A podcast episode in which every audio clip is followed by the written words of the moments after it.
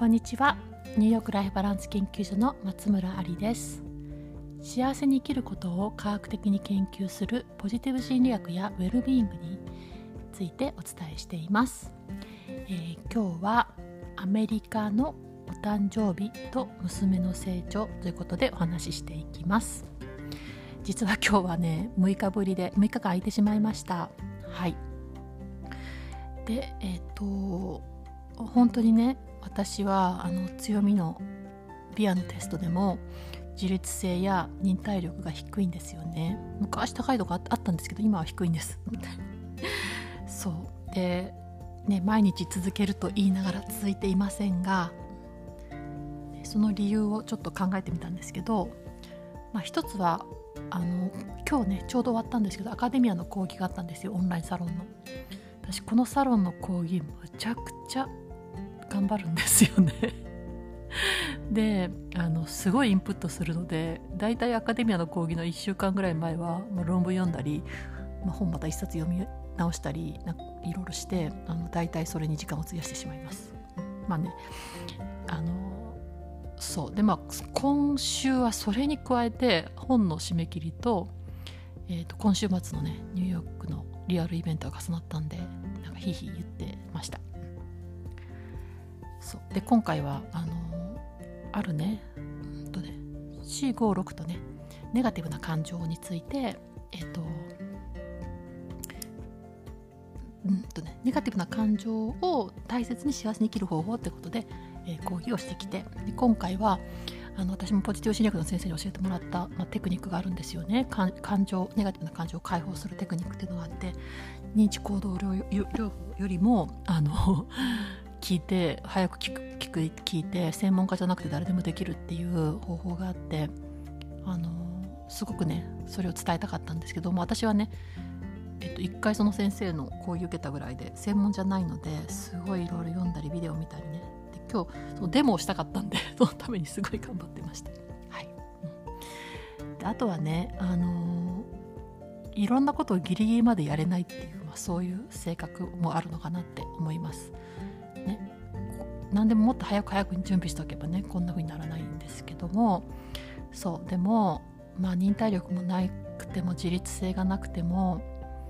ギリギリまでやれなくてもまあでもねそれが自分なんだなっていうことをね認めて開き直っていきたいと思います。っていうかね今日そういう話をしたとこなのでね、うん、そうなんですよ。皆さん自分を責めないでね。それも自分なんだということで。はい。で そうなんですよ。でもこのまま消えてしまうかも。前も音声配信そうなっちゃった時あったんですけどって思ってたんですけど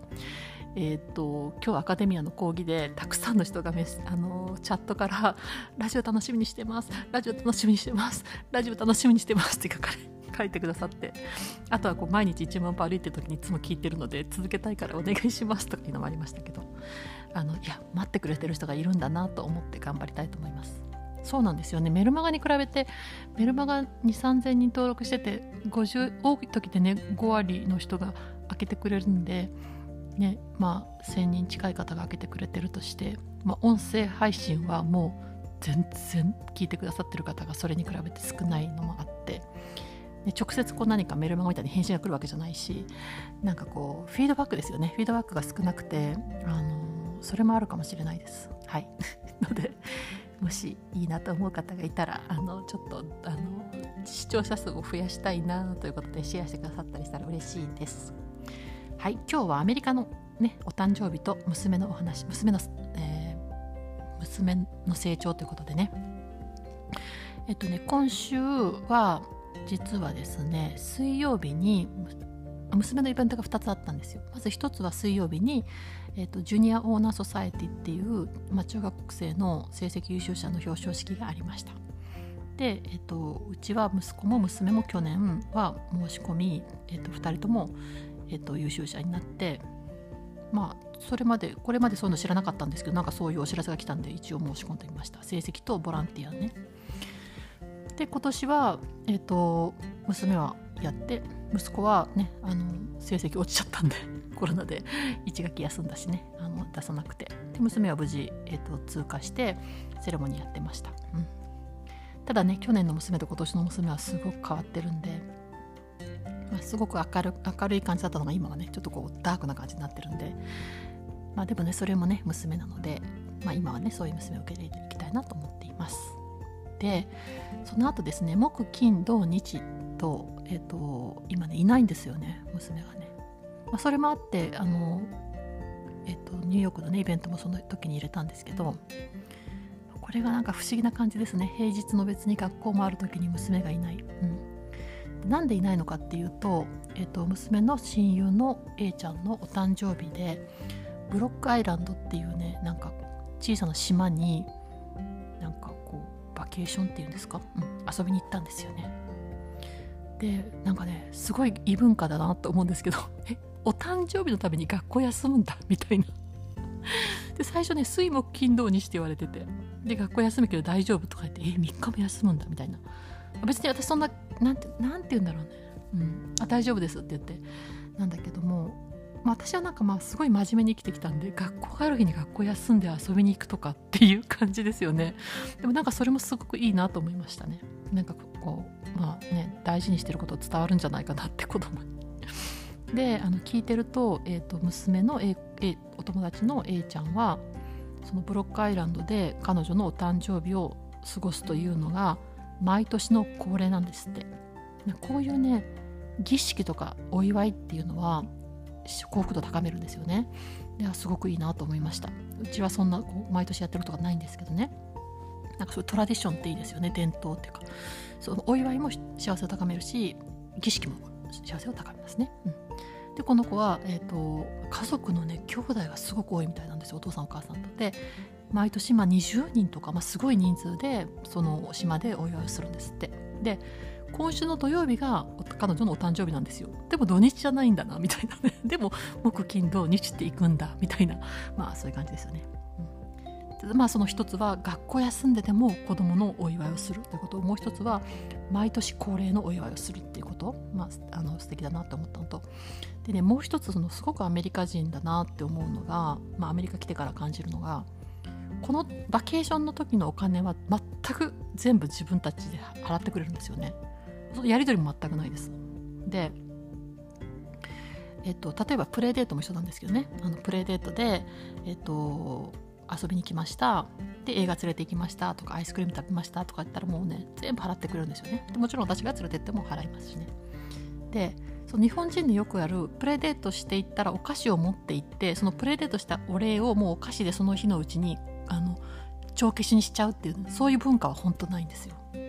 全然このアメリカがいいとか日本がいいとかじゃないんですけどなんかそれはなんかいいなとそその部分についてはいいなと思ってて。そうそうそう。別にそれをねイブンにしようともあんまないんですよね。まあ誘ってもらったら誘ったりすることは多いですけどね。まあありますけども何て言うんだろうね。全然誰もあの誰も会計つけてないです。ね、でもうなんかうちに遊びに行った時はうちが払うしあっちが遊びに行った時はあっちが払うみたいなね。でこのねえー、と前住んでたところではすごいそういうのがたくさんあってもうしょっちゅうしょっちゅううちの子たちいろんなあいろんなっていうか親友のねお友達がいたんで連れてってもらったりいつもその人たちが払ってくる。私たちもなんか連れてったらいつも払うみたいな、うん、なんかね何て言うんですかね、うん、そういうところがあるんです。だからねこの4日間のバケーションあのもちろん一銭も払わしてないし何かこうお礼にこれ持ってきなさいとかでもないですね、まあ、お誕生日なんでねお誕生日のプレゼントはもちろん買ったんですけど。そう面白いですよね。うん。でえっとで大丈夫？って。2年前にあのお泊りキャンプに初めて行った時は私はあのお泊りキャンプ嫌だって言ってたし2年ぐらい前まではあのどっか泊まりに行くとね夜不安になって電話かかってたりして夜中中電もうギリギリまで寝るまで電話でつながったりしたんですよ。それが今回「大丈夫?」って言ったら「すごい楽しみ」とか言ってもう待ちきれないみたいな。そう。で、えっとまあ、一応ね行ったらまあ心配だって言ったんでね だと思うんですけどね。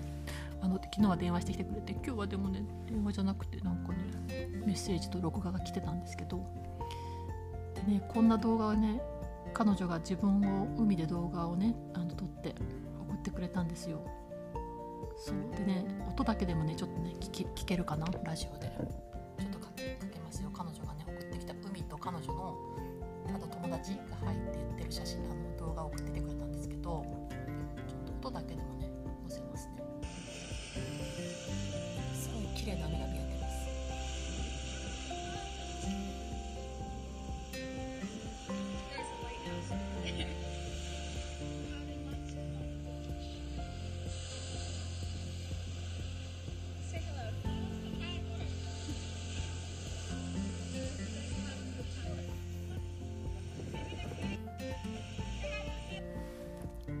の音声だと見えないんですけど、まあ、彼女が、えーと、海と自分を自撮りしてで、あの友達も「はい」とか言ってそしたらねもう本当にこう綺麗にお化粧してもう子供じゃないですよね。大人の女性みたいになってあのすごい綺麗だよって。であなたたちもね I hope you, you guys having a good time あなたたちもいい時間を過ごしていることをあのねね望んでます。I love you って言ってさチュッてして。そういう動画でした、うん、でもなんかで友達もねつってなんか本当にもうね子供じゃないんですよ本当に。なんかなんか涙出てきちゃったぐらいです、うん。ね、あんなに家から離れるのが嫌だった子がもう生き生きと楽しく離れて、うん、そう。で、まあ、やっぱり本当に今感じるのはね娘が幸せになっていくことをね応援する。でそれそこにはね悲しみが、まあ、あの伴うこともあって、まあ、ずっとねあの不登校のお子さんとか引きこもりのお子さんとかまあね臨床心理士だったんで相談に乗ったりすることもあったんですけど、まあ、全部が全部じゃないですよね。引きこもりとかあの不登校の裏には病気が隠れたりすることもありますし。でもなんかこう一部のね本当に一部のなあのありえることとしてはやっぱり親が大きくなってほしくないっていう気持ちがやっぱり子供に反映されてることがあるんですよね。あるあるんじゃないかなって思ったりして。まこの私も今自分が直面してやっぱり大きくなって離れていくのってすごく寂しいんですけど。やっぱここで彼女の幸せを願って、うん、でも辛いことがいろいろあるからその時にちゃんと自分が話せるような余裕を持ってね時間とかあの仕事もねちょっと量をもっと減らしていきたいと思ってるんですけど、うん、なんか今、えー、どんな風に、まあ、彼女の幸せを願って自分がちゃんと,、えーと、彼女がね、ママママって言ってくれなくても 幸せでいけるっていうそういう時かなって思ったりしています。はい、えーオンラインサロンアリスアカデミアではそう松村がね月1回のあのもう精神誠意いっぱい込めた、えー、講義をね最新のあの科学を取り入れた講義を、えー、しているのとあとはね今はね、えーと、非暴力的コミュニケーションの勉強会とかがバンバンね立ち上がってもうねあの自分でね自律的に学ぶほど人はね学べることはないんですよね、まあ、そういう場をね作っています。はい、えー、今日から1ヶ月間は、えー、全3回のネガティブな感情の、えーと、動画も全部公開するのでねネガティブな感情にうまく付き合えるようになると思います、えー、興味がある方は覗いてみてください。それでは良い一日をお過ごしください。ニューヨークから松村ありでした、えー、明日と明後日ニューヨークで会う何人くらいだろう？2 3 0人の方お会いしますね。は楽しみにしています。